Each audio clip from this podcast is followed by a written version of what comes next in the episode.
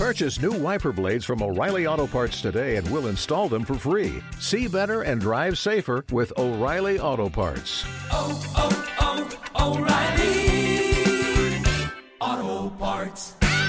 La reina de Inglaterra. El quinto día recita Shakespeare con gracia y soltura. El sexto día ya piensas en inglés. ¿Y el séptimo día qué? ¿Descansas? No, no, al séptimo día ya estás de vuelta en casa con un nivel de inglés mucho mejor. Ven a Vaughan Town, un lugar en el que seis días equivalen a 500 horas de clase de inglés. Vivirás en un entorno 100% angloparlante en el que tenemos un gran número de actividades para que desarrolles tu inglés, te sueltes y te olvides de la timidez. Vence a la vergüenza en Vaughan Town y mejora tu nivel de inglés. Llama ahora al 91 133 5833 o entra en grupobaugan.com.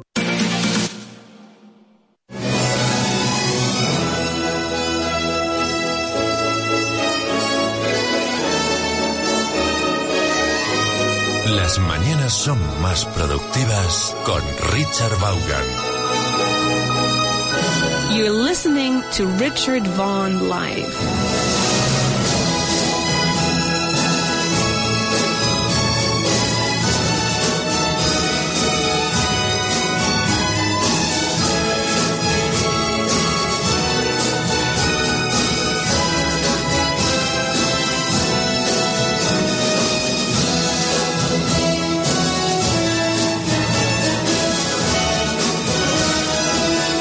And good morning and welcome to a new edition of Richard Vaughan Live. Welcome to Thursday's edition. Here we are together again for another hour of English.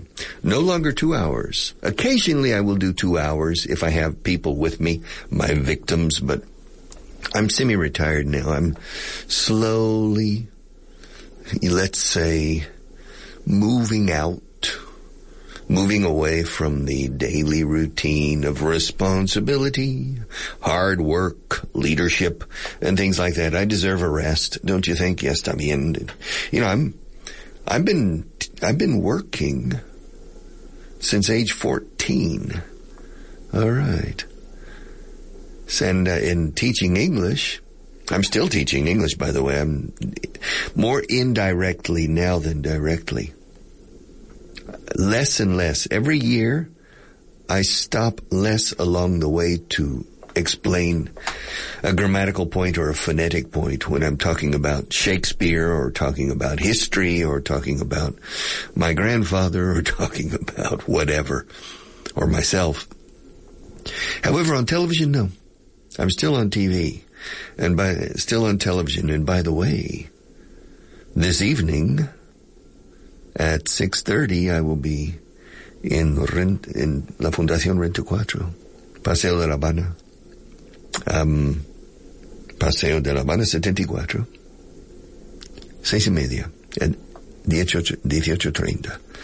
And I will talk for an hour and a half about the right way to approach learning English, how to learn English, how to, where to prioritize, People don't prioritize correctly in learning English.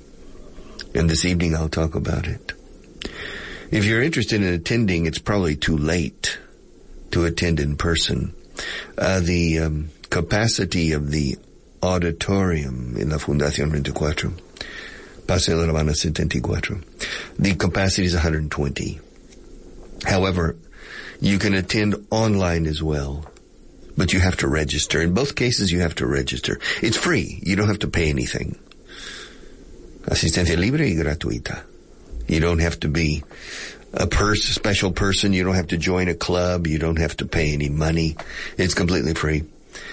Probably there's not enough space now. I don't know.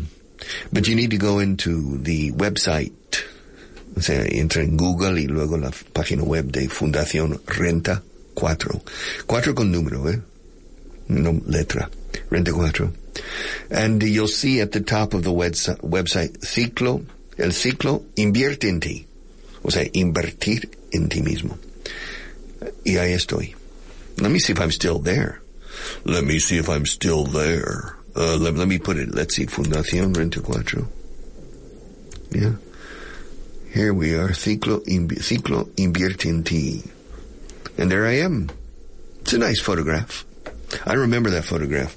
In the background, you can see an electric guitar hanging on the wall of my office. And the electric guitar has a British, is, is a British flag. Now I'm not British, I'm American. I have nothing against the British flag, my God. I admire the, the British. But I received that as a gift from, uh, from the, the La Revista. Uh, what's it called? What's the name of that, that famous Saberi, Seri Saber, uh, Saberi, I can't remember. Revista Saber, Saber Vivir. That's it. There we go. Because for a period of time, we collaborated with Saber Vivir with certain things. And they gave me, and I did a, a spot, a television spot, un spot televisivo, uh, with a guitar, or photograph. No, it was a photographic session. And I played the guitar. I played the electric guitar. And I played it very seriously when I was a teenager. And so they gave me that electric guitar with the, and I said, but I'm American. He said, well, it's too late to change the guitar now. Which is okay, it didn't matter. And in the photograph, in Fundación Renta 4, su página web, uh, Ciclo Invierte en Ti, and there you have the photograph. Masterclass en inglés con Richard Vaughan. Richard Vaughan, presidente de Vaughan Systems, nos explicará qué priorizar al aprender inglés, tanto para nosotros mismos como para nuestros hijos. Apúntate presencial, apúntate a verlo online, etc. So, you can decide, but I think probably that today's Thursday, but today is Thursday, the 9th of March. 2023, ojo. Sometimes Nacho, the sound technician, if I'm, if I can't give a class, I mean, he will put one from the past. And, uh, people say, oh, Richard Vaughan is giving a talk today. I'll go see it. And it, it turns out it was seven months before. All right. Today, as I'm speaking to you, is March 9th. Okay, see. 9 de marzo, ¿no? Yes, Thursday, March 9th. Uh, 2023, not 2024 or 2022, 2023. 2023. And so this evening I'll talk about it. Not a bad picture. You know, people say I am photogenic, but I don't agree. Because I don't think, I think one out of every 100 photos of myself I personally like. I said, ah, I like this photo. But it's strange. Other people say, no, that's not your best photo. So what you say, beauty is in the eye of the beholder. That's the expression in English. Beauty is in the eye of the beholder. Now, uh, that expression, sobre gustos no hay nada escrito. right, more or less. Uh, but the expression, beauty is in the eye of, to behold, is an old word. And behold, mirad, contemplad. yes, behold. And so, um, a beholder is a person who, un espectador, observador. But we don't use it very often. La belleza está en los ojos del que la mira. All right. Beauty is in the eye of the beholder. Now my son, Jack, many years ago, he had a sweatshirt and on the front it said beauty is in, is in the eye of the beer holder. Instead of beholder, is beer holder. El que tiene sujeta la cerveza. La belleza está en los ojos del que sujeta la cerveza. All right. Beauty is in the eye of the beer holder. I mean, this expression is so common in English that they make silly uh, alternative versions of it. Beauty lies in the eye of the beholder. Beauty is in the eye of the beholder. And um, beauty is in the eyes. You can hear it in plural as well. But the most common is beauty is in the eye of the beholder. And so, you know, it's strange. I, there, I have my, my, the particular photographs I like of myself very often are not the favorites of other people. And there have been photo, oh, I hate this photograph. And say, no, you look really good there. I said, no, no, no. But I insist on photographs that I like. I said, if I don't like the photograph, I prefer that you not use it. Yes. And so, uh, I, I, usually have the last word on what, which photographs to use. Although there are quite a few out there that I don't like. The photograph on Vaughan Radio, I don't like it. But I've been, I'm too lazy to insist that it be changed. So I'm bastante vago. I'm too lazy to, to insist. So, so if you're interested and you, I, I doubt, uh, maybe, maybe there's still room in the auditorium. Paseo de la Habana 74, Fundación 24. But I'm not sure if there's still room. I don't know. But online you can watch it. It should be interesting. It's not really a master class in the classic, in the traditional sense of my master classes in which I talk about everything. This I'm going to talk more because it's, it's un el ciclo invierte en ti, uh, within La Fundación Renta Cuatro. It's there, so they have a, this is an ongoing thing that is offered. And so I, uh, I prefer to offer something more specific and not simply a crazy general um, master class where I talk about everything under the sun. All right, but so I hope to see you this evening online or in person. All right, master class. All right, so what shall we talk about today? Hey, Richard, let's talk about language. Language. Okay. Well, what do you want to know about language? I want to know. I want to learn English. okay. That requires a lot of work. You know, to master anything, to master anything, you have to practice it many, many times. To master, you have to say things a thousand times. Everybody in Spain says, good morning, how are you? Or hello, how are you? Why? Because they've said it a thousand times. So they have no trouble. They don't need to translate mentally to say, how are you? Como está usted? How are you? They don't need to translate mentally. It comes out spontaneously because they've said it so many times. Well, I'm sorry, but you have to say other structures a thousand times if you want these structures to be, uh, to be used spontaneously and correctly. And correctly. So, uh, what's the most important elements? Uh, I'm, I'm, talking about that this evening, eh? No quiero robar leña lo que voy a decir esta noche, esta tarde noche. I don't want to, to give you too much of a, an, uh, anticipo, you know, of a head start on what I'm going to talk about this evening.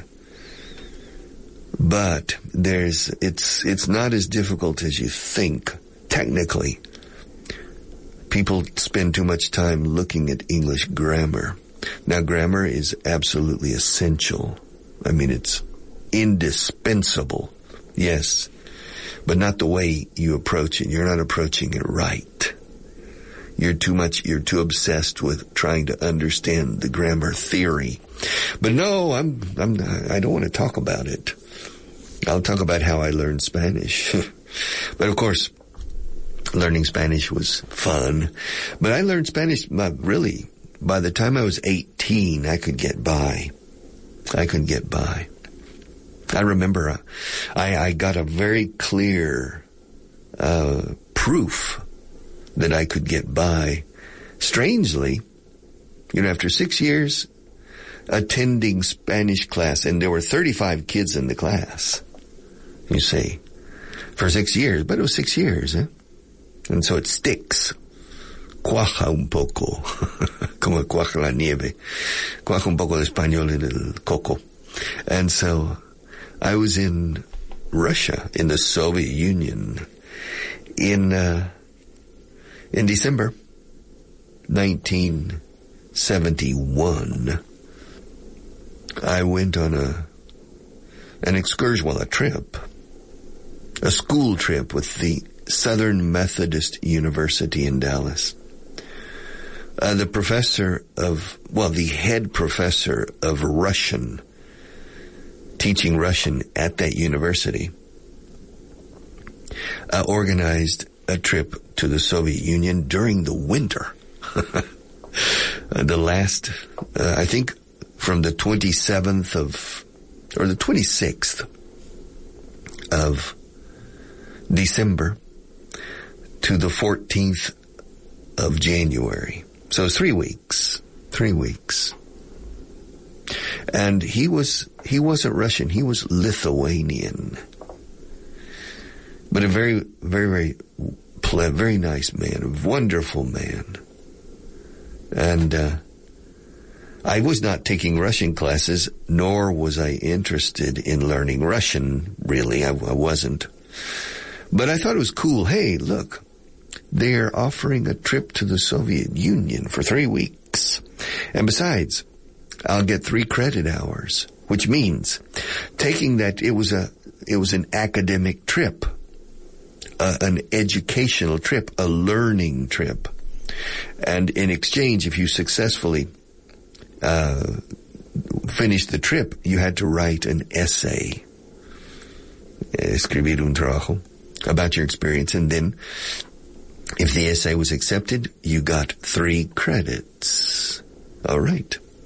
Three credits. That's 1%. Or less. That's 2% to tell you the truth. 2% of my total credit load to graduate from the university. And so I told my parents it was not, I remember $900 was the total cost. $900, which today is dirt cheap. But at that time that was money. Said, $900. But they said yes. And so I flew to New York. I stayed one night in New York. And then I joined the group in Kennedy Airport, JFK, the following e- afternoon, evening. And we flew to London. And I knew three, two or three of the students who were also in the course. One of them was a good friend of mine. Well, good friend. One of them was a, a fellow fraternity brother of mine. Good guy, Hank. and, uh, and I also knew two other girls on the flight, on the, on the trip. We flew to London and spent two nights in London. And it was cold. It was cold in England. And I remember hearing, I was in a pub with my friends in London, and I remember hearing a song by George Harrison. At that time, the Beatles had just split up. This was in December 1971. The Beatles split up, separated. They split up. See, the Beatles split up in 1970, one year before. And George Harrison had uh, released several songs in preparation for an album. And the flip side, La Carabella del Disco, they had on in that pub and I liked it very much. And I've never been able to track down that song. I thought surely I will recognize it if I hear it. And I've tried several times listening to every song and I can't find it.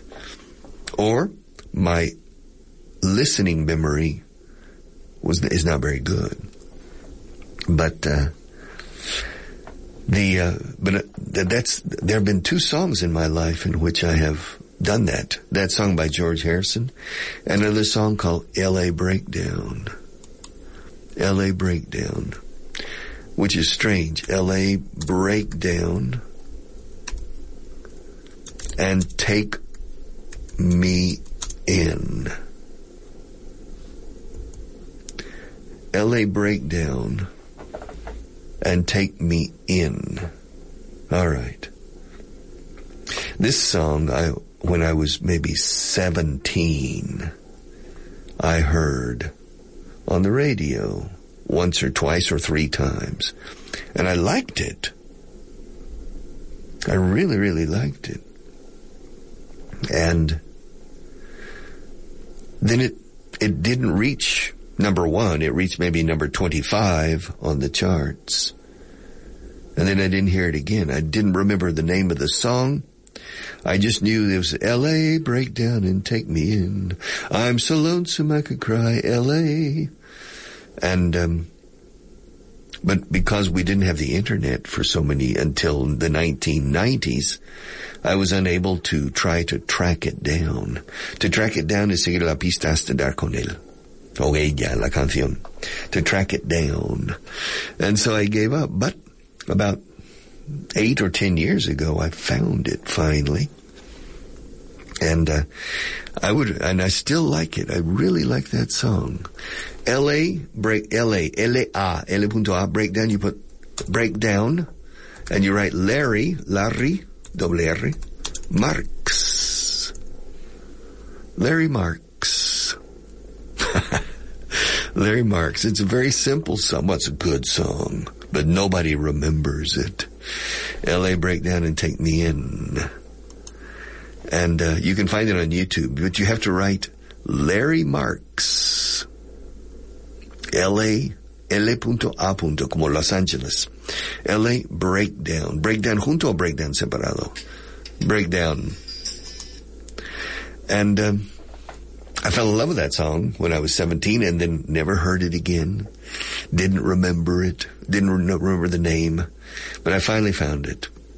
But the other one that I heard during those two days in London on the trip to Russia, I, uh, I've never been able to find it. But I haven't spent the same amount of time. Querer poder. Where there's a will, there's a way, and I'll find it and recognize it with George Harrison when he he was solo after the breakup or the split up. See, the breakup or split up after the breakup of the Beatles. But then we continued from London to Moscow. And we spent three weeks. We spent about six days in Moscow, five days in uh, Kiev or Kiev as they pronounce it now, and uh, five days in Leningrad, which of course today is again called St. Petersburg, and then two days in Helsinki, Finland, and it was a it was a lot of fun. But uh, I remember that um, that professor of uh, Russian, a Lithuanian man, and I remember in Moscow a woman working in the hotel restaurant asked to speak to him, to the professor who was the organizing this trip. And I remember them see, seeing them at a table in the restaurant talking and she was crying. And I asked the professor, or we, and what, what was the problem? He said, she's from Lithuania. We were speaking Lithuanian, not Russian. And she wants, she, she's, her situation here in Moscow is very precarious. And she wanted me to help her go to the United States. That was an interesting trip. Those three weeks in Russia. But the reason I brought it up is because one day, one of the days in Moscow, I was walking with my two, these two friends, the three of us together in Moscow. And for some reason, we made contact with three young men from Chile, Chilenos. And they were in Moscow studying at the University of Moscow through the Chilean government, Salvador Allende. Mandaba gente a, a Rusia, a la Unión Soviética. And we started talking. And we were near Gorky Park. And these Chilean boys said, no, there's ice skating. I said, and I said, ice skating. You want to go ice skating? And they said, no sabemos hacerlo. I said, well, I'll teach you. And so the three of us, the three American kids, myself and my two friends, we took these three communist, young members of the Chilean communist youth. We took them to Gorky Park well, we took them. We all went together to Gorky Park, rented ice skates, and spent an hour maybe out on the ice. I like it. Eh? It was cold as a witch's tit, man.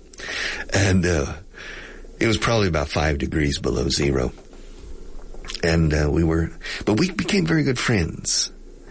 And they didn't speak English. So I had to speak Spanish and be the translator and interpreter with my other two friends. And, uh, I realized that, that I could get by fine with my Spanish. I was able to understand them well enough and I was able to express myself. After six years of Spanish in secondary school, and that was a lot of fun. And I realized another thing. These three young Chilean boys, maybe 20 years old, uh, they were communist members of the Youth Communist Party in uh, Chile.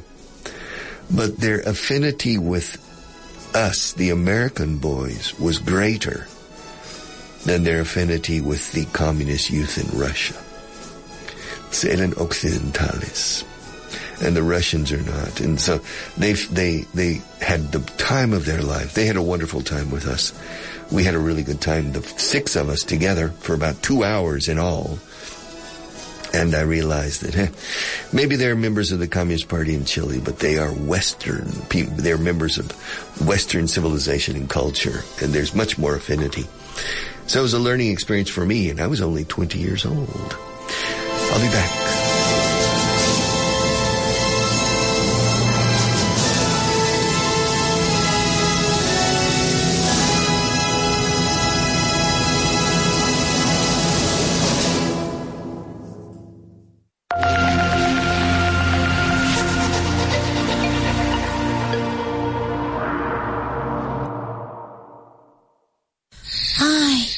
Es eso?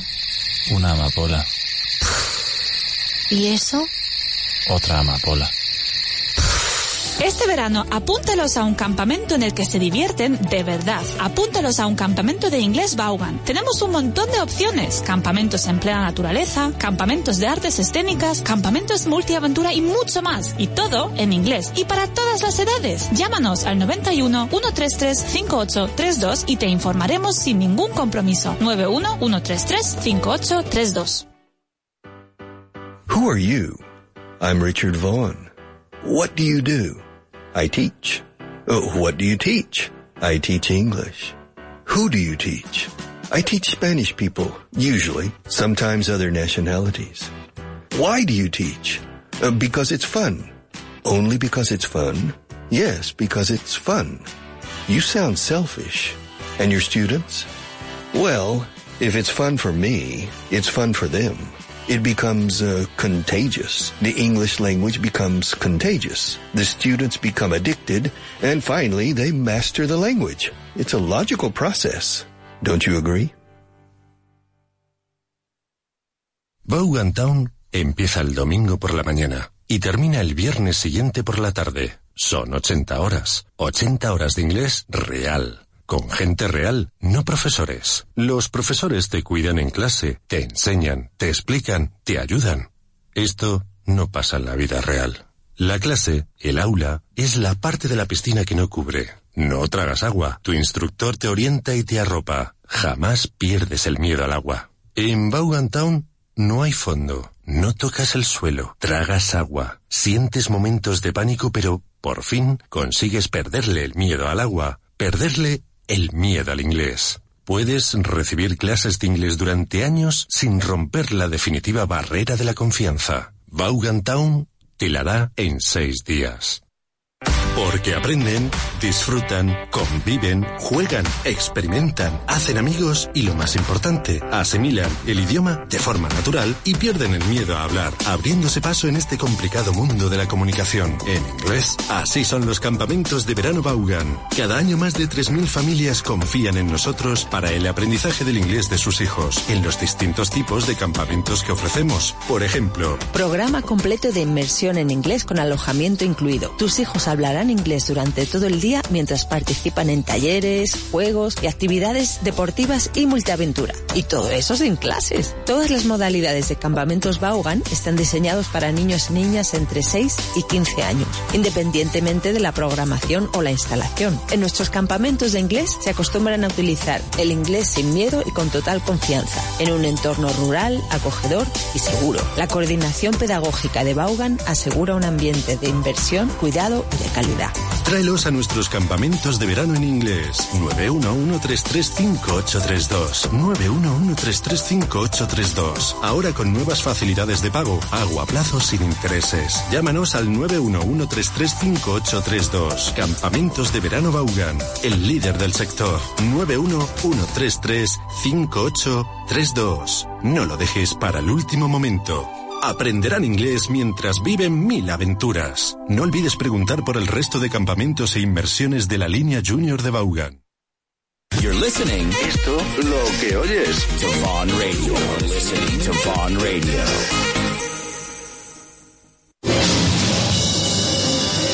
You're listening to Richard Vaughn Live.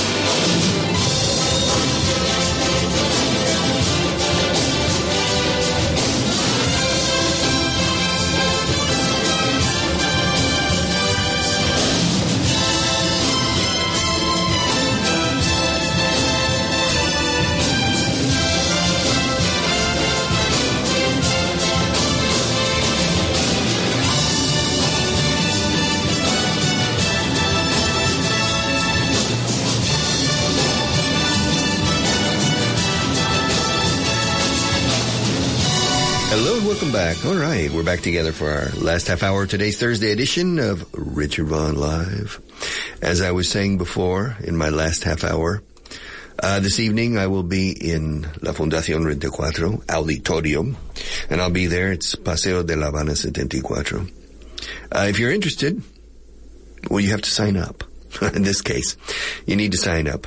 And to sign up, yeah, you need to go into, uh, la Fundación 24, 24 con número 4, número 4, and um, to the website, su web, página web, and there, arriba, a la derecha, ves ciclo, invierte en ti, invertir en ti, and there you can sign up. You pinch ahí, and boom, and there's a picture of me, and and you can sign up. Uh, it may be impossible now to, to be, the, to go in person because the capacity, el aforo, the capacity is only for 120 people. Uh, but you can watch it online. Let's see, Fundación Renta Cuatro. All right, there it is. Okay.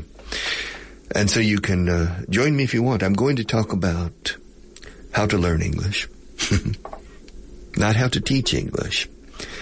Teaching English is part of the learning process. English teachers, it's part of the learning process. Do I recommend that you take English classes? Not necessarily. Well, how can I learn English if I don't take English classes?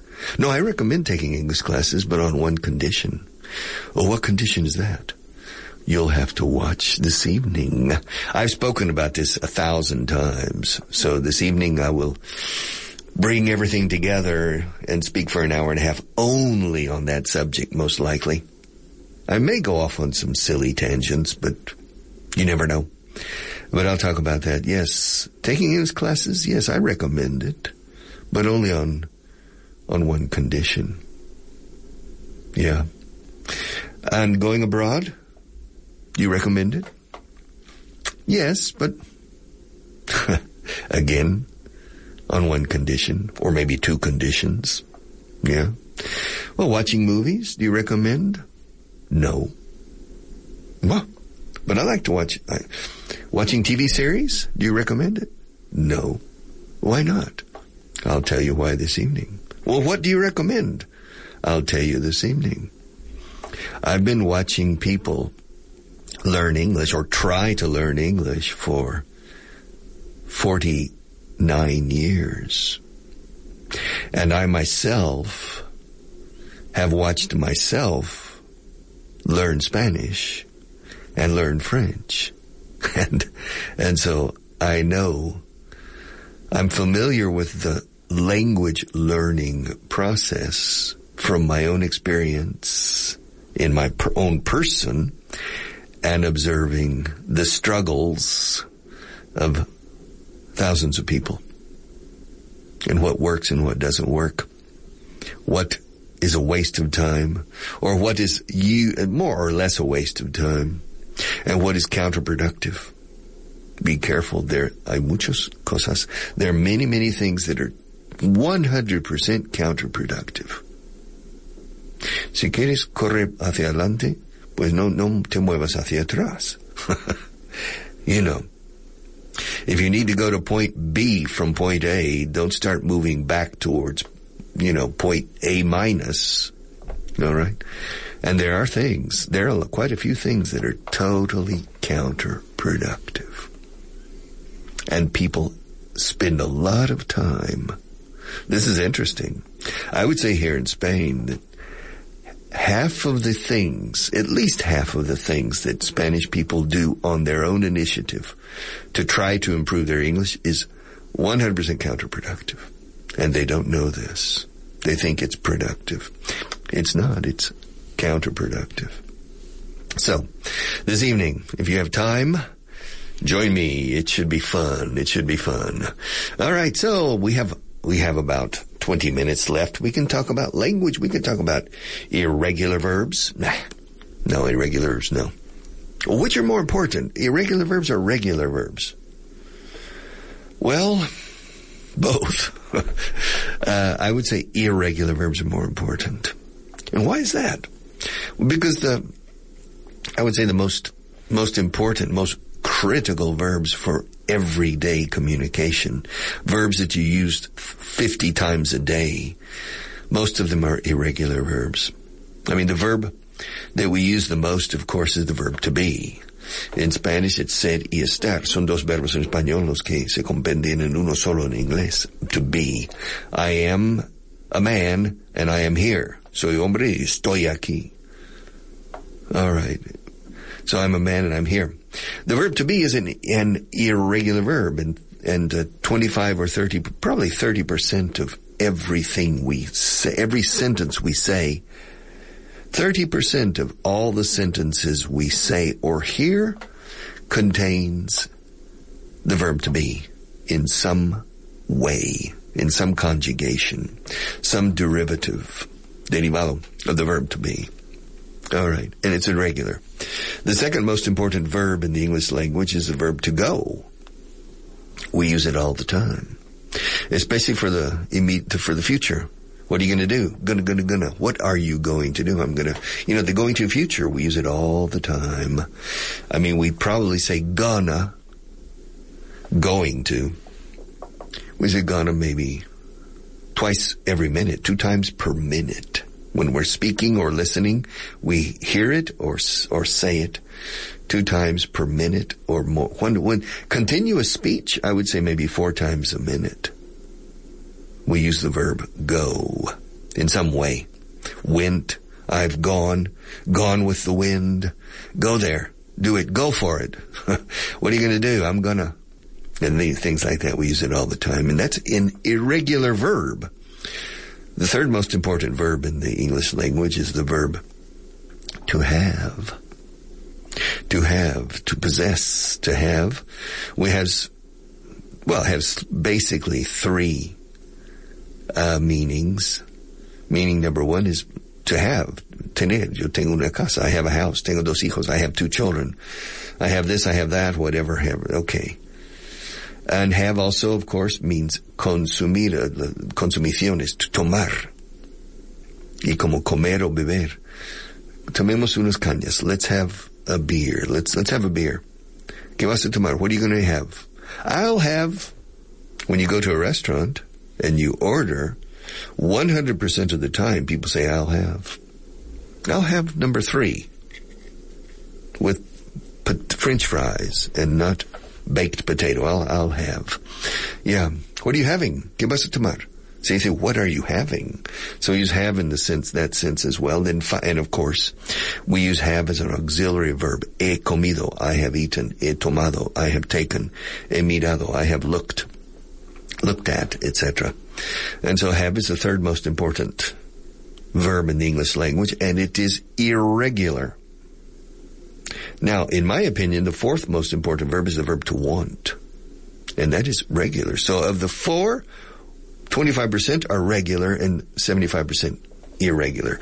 And if we go to the top 20 verbs in the English language, I would say maybe probably 80% of them are irregular verbs. But that doesn't mean that the regular verbs aren't important. Cuánto dura la clase? How long does the class last?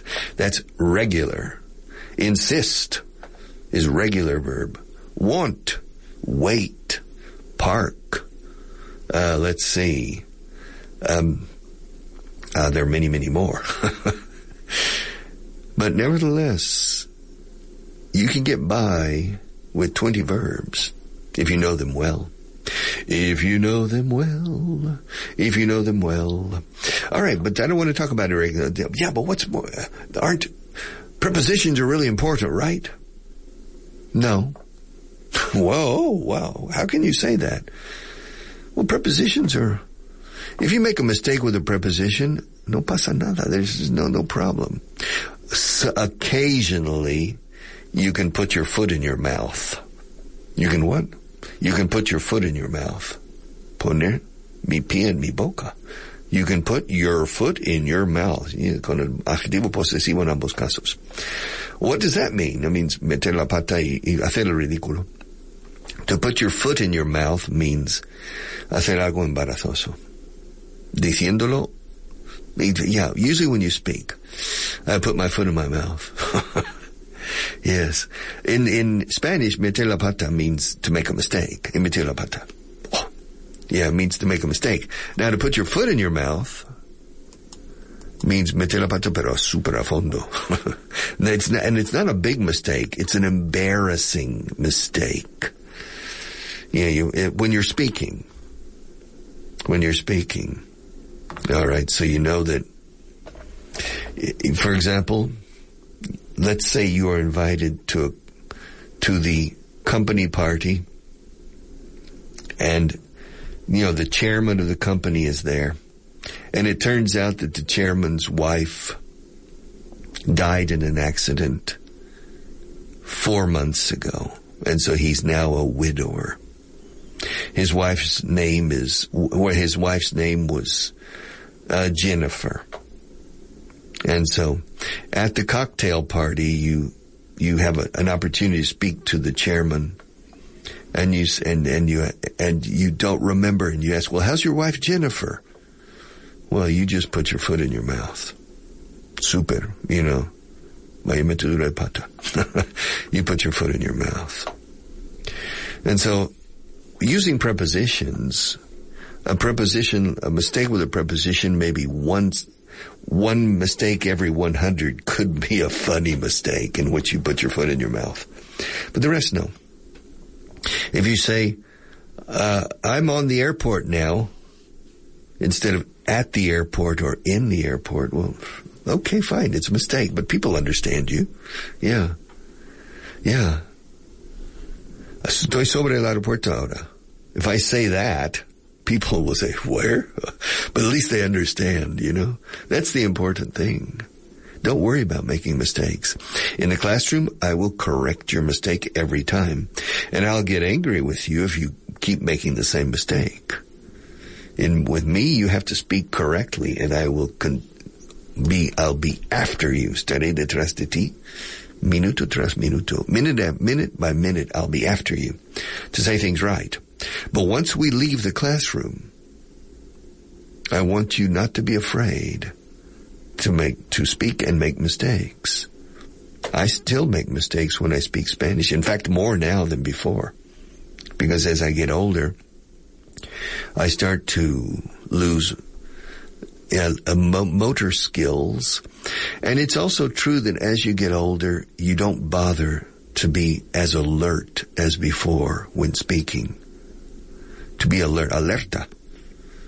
Uh, you have to be alert when you are reproducing a second language. You just let your guard down. Baja, ya bajas la guardia con la edad. bah, ya está bien, ya you know, and so you don't, you, you don't dot the I's and cross the T's with the same zeal.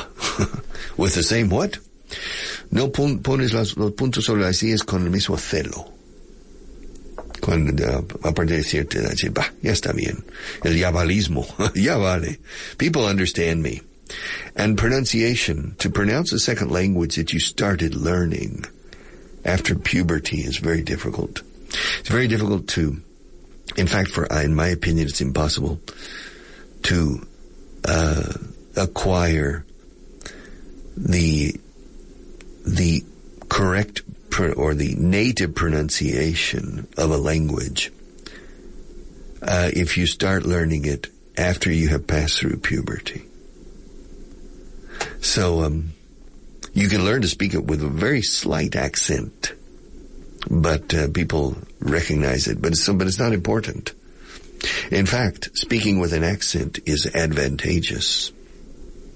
People pay more attention to me when I give talks in Spanish, in public speaking in Spanish, than if I were speaking with perfect Castilian accent. Uh, because the accent is different.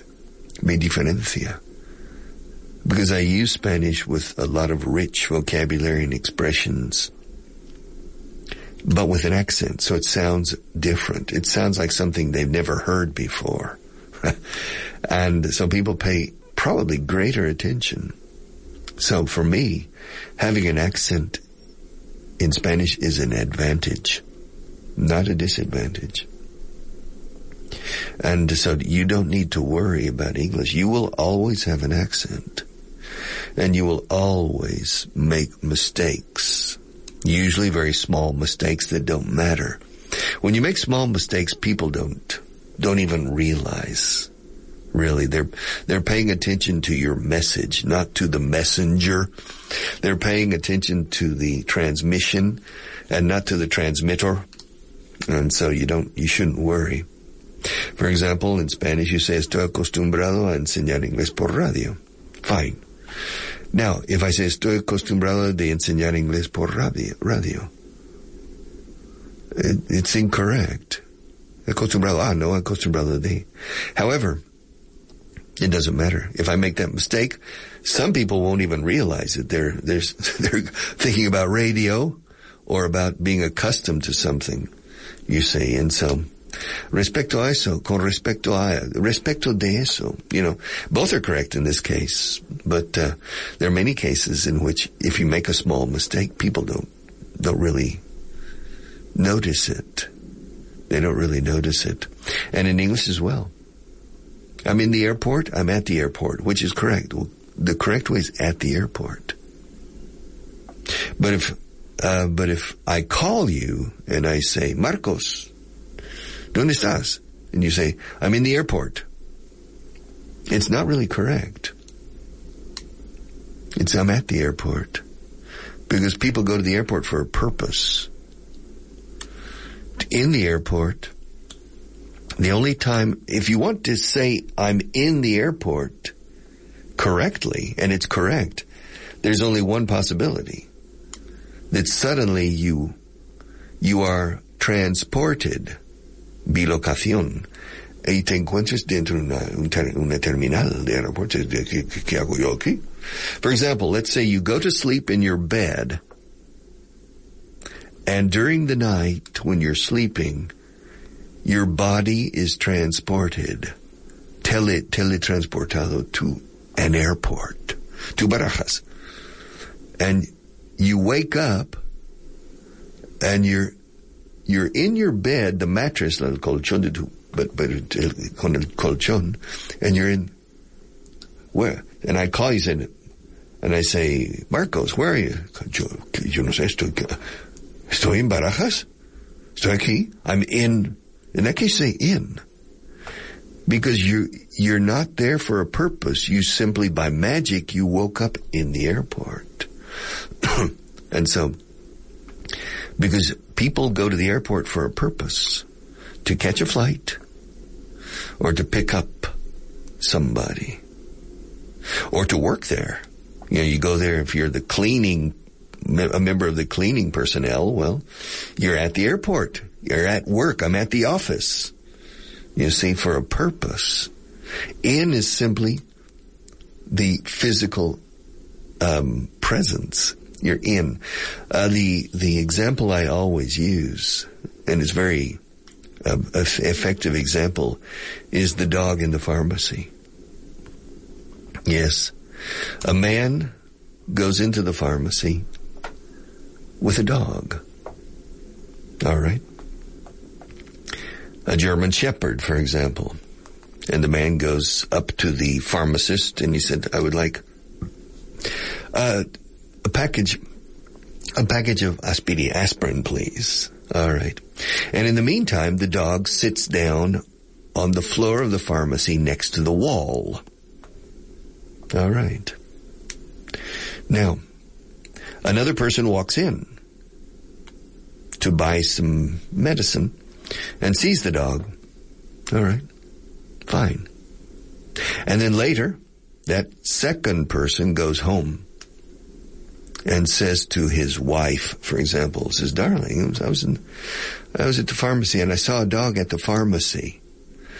If the man says, I saw a dog at the pharmacy, the woman will, will laugh. He said, there was a dog at the pharmacy.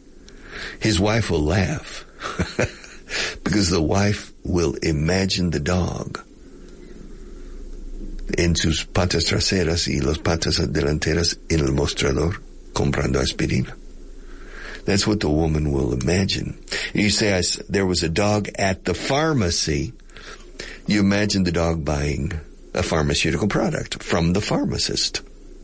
Now, so you have to say, there was a dog in the pharmacy because the dog was not there for a purpose.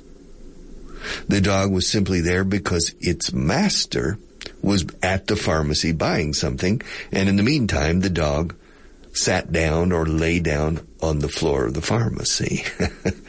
and so it's impossible for a dog to be at the pharmacy or at a pharmacy. A dog can be in the pharmacy.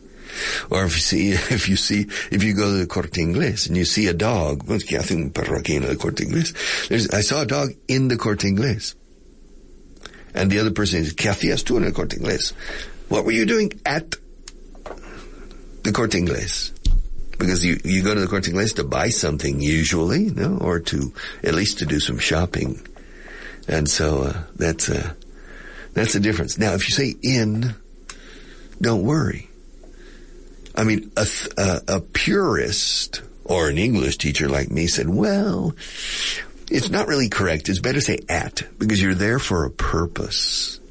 All right, to do something. You don't simply spend time in the Corte Inglés. Although when I came to Spain in the 70s, many people, especially on Saturday and Sunday afternoons in the summer, went to the Corte Inglés with no intention of buying anything because it was one of the few places in the city that had air conditioning.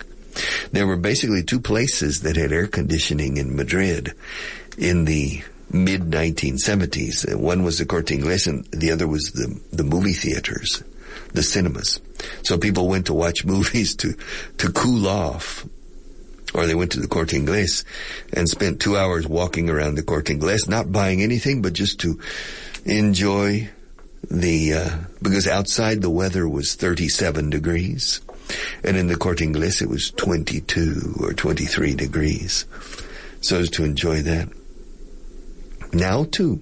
But now most homes, I don't know how many, what percentage of flats and apartments and houses in Spain have air conditioning. Of course, in the villages, no. However, in the villages in Spain, the walls are very thick. For example, my wife's family has a house in, in the center of Sotillo Radrada, in the province of Avila, in Valle del Tietar. And the walls, uh, the outside walls of that house are about maybe 60 or 70 centimeters thick. Más de medio metro de, de grosor. And so in the, you, you go into the house And outside in the summertime, it can be 35 degrees. You walk into the house and it's 23 degrees. It's cool inside. And so, yeah, that's, it was a reason they built it that way. But then in the winter, it's always cold. The house is, you have to heat the house. And the moment you turn off the heat, in a question of 10 minutes, it's get, it starts to get cold again because those walls retain the cold all the time, all year round. And the acoustics, I don't know. It's, it's, it's interesting trying to escape from the heat. And it is true that uh, if we go back 100 years or 150 years or before, the men in the villages went out to the fields before sunrise, maybe at five o'clock in the morning. And they started working in the fields, still in the dark or just with the, the, the, the first light of dawn before the sun came up above the horizon and they started working. And the same in the United States. My grand, my maternal grandfather told me about his family in Louisiana, in Natchitoches, Louisiana. He said they they st- they got up at four o'clock in the morning, and at four thirty or five they were out working on the fields. And he said at eleven they finished, and they came in and had lunch before at eleven thirty or eleven o'clock, and they didn't go out again until later in the afternoon. Because it was solar time at that time which means here in Spain, 5 p.m. is really 3 p.m. And uh, solar time. It's two hours ahead of the sun. But I have to go again. Hey, have a great weekend and I'll see you. Take care.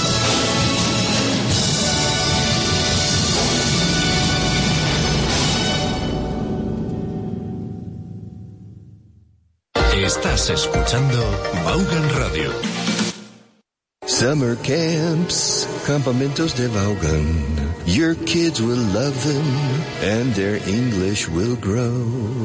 Our summer camps, campamentos de Vaughan. Just bring us your children for English.